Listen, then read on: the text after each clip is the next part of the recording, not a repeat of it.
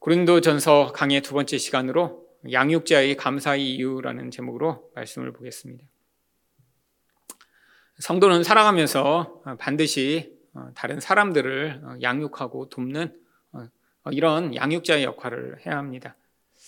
만약에 평생토록 아무에게도 이런 영적 도움을 줄 수 없다라고 하면 아이가 태어났는데 잘하지 못하고 평생토록 누군가의 도움만을 받아야 하는 그런 장애인으로 사는 것과 마찬가지죠. 결국 한때는 피양육자가 되어 다른 사람의 도움을 받더라도 시간이 지나고 성장을 한다면 반드시 이런 다른 사람을 양육하고 세우는 자리에 서야 합니다. 그러면 이렇게 양육자가 되면 음, 무엇을 감사해야 하나요? 오늘 이 바울 또한 자신이 양육을 받았던 이 성도들을 향해 하나님께 감사를 어, 표합니다. 4절입니다. 그리스도 예수 안에서 너희에게 주신 하나님의 은혜를 인하여 내가 너희를 위하여 항상 하나님께 감사하노니. 결국 하나님의 은혜로 말미암아 이 고린도 교인들에게 이런 변화가 일어났고 그 결과로 이렇게 하나님께 감사를 표하고 있는 것이죠. 그렇다면 양육자가 감사하는 이유는 무엇인가요? 첫 번째로 피양육자가 영적으로 풍성하게 되는 것입니다. 5절 말씀입니다. 이는 너희가 그의 안에서 모든 일, 곧 모든 구변과 모든 지식에 풍족함으로. 이 앞에 나오는 이는은 감사의 이유를 지금 설명하고 있는 것입니다. 하나님께 이렇게 하나님의 은혜가 임함으로 감사하는데 그 이유가 바로 그들이 모든 구변과 모든 지식에 풍족하게 되었다라고 하는 것이죠. 이 구변이라고 하는 것은 말, 말입니다. 그냥 말. 그들이 말하는 거나 또한 지식에 있어서 아주 풍족한 사람들이 되었다라고 하는 것입니다. 도대체 말하고 이렇게 지식을 갖는 게 왜 하나님께 감사하는 일인가요? 이게 바로 영적으로 성장했다라고 하는 중요한 증거이기 때문입니다. 어떤 의미에서 그러냐면 바로 지식과 말에 있어서 이렇게 풍성한 사람으로 성장을 해야 다른 사람을 돕고 복음을 전하고 또 그들 또한 양육자의 자리로 성장해 나갈 수 있기 때문이죠. 만약에 지식은 아주 많은데 이런 말을 잘 하지 못한다라고 생각을 해보세요. 그럼 자기가 가지고 있는 것을 제대로 전달하지 못하겠죠. 누군가한테 가르쳐야 하는데 말하지 못하고 머릿속에서 자기가 아는 것이 뺑뺑뺑뺑 돌고 있는데 설명할 수 없다면 그러면 복음을 전하거나 다른 사람을 돕는 일을 할 수 없겠죠. 반대로 말은 잘하는데 영적 지식이 풍성하지 않다면 결국 자기 이야기하고 남 소문내고 아무 의미 없는 이야기만 하다가 끝나버리겠죠. 제가 이 저희 교회를 시작하고 나서 뭐 성도들하고도 성경 공부를 했지만 음, 저희 교회 시작할 때 우리 어, 지금은 장 목사님이지만 우리 장 전도사님과 당시에 처음 우리 교회 오셨던 음, 이선영 전도사님과 이렇게 처음 정말 몇 명 안 되지만 같이 말씀을 공부하기 시작했습니다. 근데 그때 뭐 몇 명 안 돼도 함께 이 교회를 시작하는 부교육자들과 말씀을 공부하기 제가 너무 원했고 또 해야 된다고 그래서 주중에 따로 불러갖고 계속 같이 말씀을 연구했어요. 근데 그렇게 했던 아주 중요한 이유가 바로 이것 때문입니다. 사실 목회자가 되고 또 남을 가르치는 자리에 서기 위해서는 꼭 필요한 게 말에 있어서나 지식에 있어서 풍성해져야 하거든요. 근데 제가 그 이전에 있던 교회에서 사실 그 교회 담임 목사님은 굉장히 설교도 잘하시고 참 은혜를 끼치셨는데 이 부교육자들이 그렇지 못한 것 때문에 제가 자주 시험에 들었습니다. 교회에 뭐 예배를 갈 때마다 어떤 사람은 말은 너무 잘해요. 그래갖고 그냥 청산 유수로 말은 잘하는데 영적 지식이 하나도 없어요. 그러니까 다 자기 경험 얘기하고 자기 이야기하다가 끝나고. 어떤 사람은 또 지식은 있는 것 같아요. 근데 말을 너무 못해. 그래갖고 어떻게 설교를 전달해야 될지 잘 못해서 듣는 사람이 너무 답답한 거예요. 그러니까. 그래갖고 그때 그런 생각을 했습니다. 아니 담임 목사님은 이렇게 자기는 잘하는데 부교육자들이 이렇게 지금 부족한데 왜 도와주시지 않을까? 근데 사실 그게 이 한국 교회의 상황이죠. 뭐 담임 목사님들 가운데 잘하는 분들이 뭐 교회에서 부교육자들을 이렇게 말씀을 가르치고 훈련시켜서 성장시키려고 하는 사람이 있나요? 그냥 각자 도생하는 겁니다. 각자 도생해요. 그러니까 이게 너무 편차가 심한 거예요. 뭐 설교를 잘하는 사람도 있는데 어떤 사람은 정말 설교에 너무 어, 못하는 사람도 있고 대부분이 바른 이 성경에 대한 지식이 없기 때문에 그냥 예화나 짜집기 해서 설교하고 또 다른 분들이 설교한 설교집 갔다가 짜집기 해서 하는 그게 일반적이죠. 그래서 제가 그 교회에 있으면서 결심했습니다. 내가 나중에 목회를 하면 반드시 우리 부교육자들을 정말 바르게 가르쳐서 이렇게 엉터리 같이 설교하고 가르치는 일을 하지 않도록 해야겠다. 바로 그게 성장하는 것이죠. 그래서 바로 배운 자들이 바로 가르칠 수 있도록. 만약에 여러분이 지금 머리에서 아, 들은 거는 많아서 아, 이렇게 내가 뭔가를 얘기하고 싶은데 말이 잘 안 된다. 그럼 지금 듣기만 하고 그게 자기 삶과 어, 또 자기 인격 안에서 녹아나지 않았기 때문에 그게 제대로 표현이 지금 되고 있지 않은 것입니다.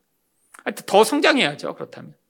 근데 말은 잘하는데 아, 뭔가 복음에 대한 올바른 지식이 없다. 그러면 더 풍성하고 온전한 지식을 얻고자 애를 써야겠죠. 그래도 참 지난 거의 10여 년간 우리 교회 시작하고 나서 뭐 지금 목회자들 우리 부교육자들이 같이 공부했던 음, 이 모임이 이제 묵상의습으로 훨씬 더 커지고 하면서 계속 같이 공부해 나가며 사실 이 묵상의습을 통해 우리 부교육자들도 훨씬 더 어, 정말 설교하는 것이나 또 영적 이런 복음에 대한 지식을 갖는 부분에 온전해지고 또 함께 하는 분들이 아, 그런 부분에서 이제 성장하는 것들을 보며 아, 이게 얼마나 중요한가 어, 깨달을 수 있습니다. 근데 뭐 이게 꼭 목회자에만 해당되는 것인가요? 모든 사람들이 양육자의 자리에 서서 나중에는 이제는 그냥 자기가 듣는 것에 그치지 아니하고 다른 사람들을 잘 도와줄 수 있는 자리에 서게 되는 것. 이게 바로 하나님께 감사할 그런 성장한 모습이겠죠. 근데 어떻게 해야 이렇게 구변과 지식에 있어 풍성한 사람이 되나요? 6절은 이렇게 이야기합니다. 그리스도의 증거가 너희 중에 견고하게 되어. 결국 이렇게 온전한 음, 복음을 잘 전하고 바른 지식으로 그것들을 행하기 위해서는 예수 그리스도에 대한 증거가 영혼 안에 견고하게 뿌리를 내려야 한다라고 하는 것입니다. 그리스도의 증거가 무엇인가요? 결국 복음을 얘기하는 거죠. 모든 것에서 예수 그리스도가 바로 답이 되시고 우리의 유일한 해결자가 되심을 알게 되며 결국 복음 안에 견고하게 서 하나님의 말씀이 우리 안에서 뿌리를 내릴 때 바로 그 사람이 이렇게 다른 사람을 양육할 수 있는 그런 자리에 설 수 있는 것입니다. 두 번째로 양육자가 감사한 이유는 무엇인가요? 피양육자가 은사의 부족함이 없게 되는 것입니다. 7절 상반절 말씀입니다. 너희가 모든 은사의 부족함이 없이 이런 은사의 부족함이 없다는 게 무엇일까요? 바로 한 교회로 세워져 나가는데 교회 내에 있는 개개인들이 그 교회와 결국 교회의 성도들을 서로 섬기는 일에 있어서 다 한 역할들을 하고 있다라고 하는 것을 의미하죠. 여러분 은사라는 것은 결국 서로를 유익해 하기 위해 하나님이 주신 그런 선물입니다. 다양한 은사가 있죠. 뭐 남을 가르치는 은사도 있고요. 섬기는 은사도 있고요. 또 환대하는 은사도 있을 것이고요. 영적으로는 뭐 다른 사람을 위해 기도하고 또 다른 사람을 위해 치유를 베푸는 그런 은사도 있겠죠. 근데 교회 내 결국 이 은사들이 다 어떤 목적을 가지고 있나요? 서로를 온전케 세워나가는 일에 이 은사가 굉장히 중요합니다. 여러분 이것은 무엇을 알 수 있냐면 영적 성장이라고 하는 것은 한 개인이 그냥 혼자 굉장히 멋진 크리스찬으로 어, 성장해 나가는 것이 아니라고 하는 것을 알 수 있어요. 결국 이 은사가 풍족하기 위해서는 바로 어떤 한 사람이 주도가 돼서 그 한 사람만 일을 하는 것이 아니라 모두가 각자의 역할에 있어서 그것으로 공동체가 온전히 세워져 나갈 수 있도록 서로 성장해 나가고 있는 것을 의미하는 것이죠. 많은 사람들이 영적으로 성장한다라고 하면 한 개인이 그냥 굉장히 훌륭한 사람이 되는 것이라고 생각하는 경우가 많이 있습니다. 아, 물론 영적으로 성장해서 개개인적으로도 그런 멋진 성장한 모습을 보이면 좋겠죠. 근데 항상 성장은 어떤 결과를 가져와야 하나요? 하나님의 모습을 닮은 그런 결과로 나타나야 합니다. 근데 하나님의 가장 중요한 속성이 무엇인가요? 바로 거룩과 사랑이죠. 근데 여기서 이 은사는 무엇을 위한 선물인가요? 바로 이 사랑을 위한 선물입니다. 사랑이라는 게 무엇이죠? 다른 사람을 결국 나를 희생하여 유익해 하여 온전케 만드는 것이 사랑의 본질이죠. 그러니까 사랑의 가장 반대되는 게 자기 중심성입니다. 결국 나 혼자 잘난 존재가 되고 내가 슈퍼스타가 되고 나에게는 좋은 일이 일어나고 내가 주목받고 어쩌면 이거는 다 사랑과 반대되는 속성이죠. 결국 이런 온전한 사랑을 행하기 위해선 개인적 자아가 죽임을 당해야 합니다. 자기가 연약해지고 나는 드러나지 않지만 내가 희생했고 내가 섬기고 내가 어떤 하나님이 주신 것으로 말미암아 다른 존재들에게 긍정적이고 좋은 영향력들을 미칠 때 이게 바로 성장한 굉장히 증거라고 하는 것이죠. 지금 바울이 그거를 지금 하나님께 감사드리고 있는 것입니다. 이 고린도 교회 가운데 뭐 어떤 탁월한 한 사람이 지금 잘하고 있는 게 아니라 모두 모두가 하나님이 주신 역할에 따라 잘 그 은사들을 지금 발휘하고 있다라고 하는 사실을 지금 듣고 아 이게 얼마나 감사한 일인가 이게 너희가 성장한 증거다라고 지금 이야기를 하고 있는 것이죠. 사실 교회 내 각자의 역할들이 굉장히 중요합니다. 사실 한 사람이 모든 것들을 다 할 수 없죠. 그래서 교회 내 각자에게 하나님이 주신 은사대로 그래서 그것들을 가지고 잘 어, 교회의 모든 부분에 있어서 어, 그 은사들을 가진 분들이 잘 그 은사들을 드러낼 때 바로 이 교회적으로 공동체가 더 견고해지는 것입니다. 아, 그래서 이렇게 교회를 견고하게 만들어 어떤 목적을 가지고 있는 것인가요? 바로 7절 하반절입니다. 우리 주 예수 그리스도의 나타나심을 기다립니다. 아니, 우리끼리 여기서 천년만년 너무 행복하게 잘 살았으면 좋겠다. 아, 그게 아니에요. 여러분, 이 땅에 있는 지상교회는 늘 하나님이 일시적으로 그 일시적 시간과 문화와 상황 속에서 교회를 세우시고 또 그 교회가 나중에 사라져 버립니다. 옛날에 이렇게 부흥했던 교회들 지금 다 어디 갔나요? 여러분, 교회가 이전에 한번 부흥했다라고 하더라도요, 항상 시간이 지나면 그 교회가 이제 사라지고 또 다른 교회가 세워지고. 근데 그러니까 예를 들면 그 안에서 막 은사가 풍성하고 모든 사람들이 참 은혜를 받고 막 너무 막 영적으로 다 성장해서 그래서 그 교회가 막 500년, 1000년 이렇게 가는 게 아니라 어떤 한 시기에 아, 그런 은혜를 경험한 뒤에 마치 개개인처럼 처음에 태어나서 청년이 됐다가 성인이 됐다가 나이가 드는 것처럼 교회들이 이렇게 다 계속 변화를 겪습니다. 왜죠? 이 땅이 영원하지 않다라는 것을 보여주는 거예요. 사실 여기서 우리가 서로 은사로 잘 섬겨요. 그래서 이곳의 모임이 너무 풍성해요. 여기에 오면 다른 데서 얻지 못하는 위로, 은혜, 아, 정말 말씀으로 말미암는 그런 놀라운 풍요함을 누리고 아, 여기서 정말 함께 기도하고 아, 은사로 서로 섬기면서 이곳이 너무 좋은 것처럼 여기가 천국이라 야 여기에 이렇게 같이 그냥 영원히 머물고 싶다. 이게 사실은 그 목적이 아니라는 거예요. 여러분 여기서 우리가 함께 모여 뭐 여기서 24시간 일주일 같이 지내는 게 아니라 여기서 함께 이 세상을 살아갈 힘을 얻고 아 그리고 다시 세상에 나아가는데 결국 그 세상에서 살아갈 가장 강력한 힘이 무엇인가요? 바로 우리는 예수님이 다시 오심을 사모하는 그런 자들이라는 사실을 우리가 여기서 깨닫고 가는 것이죠. 결국 우리 시선 자체가 어디에 있는가를 바로 여기서 우리가 서로를 독려하고 힘을 주어 이 땅에 눈을 두지 않고 하늘나라를 바라보고 살아가는 초월자들이 될 수 있도록 돕는 것이 바로 성장한 공동체, 바로 이렇게 바울이 감사를 하나님께 올려드릴 수 있는 그런 사람들인 것이죠.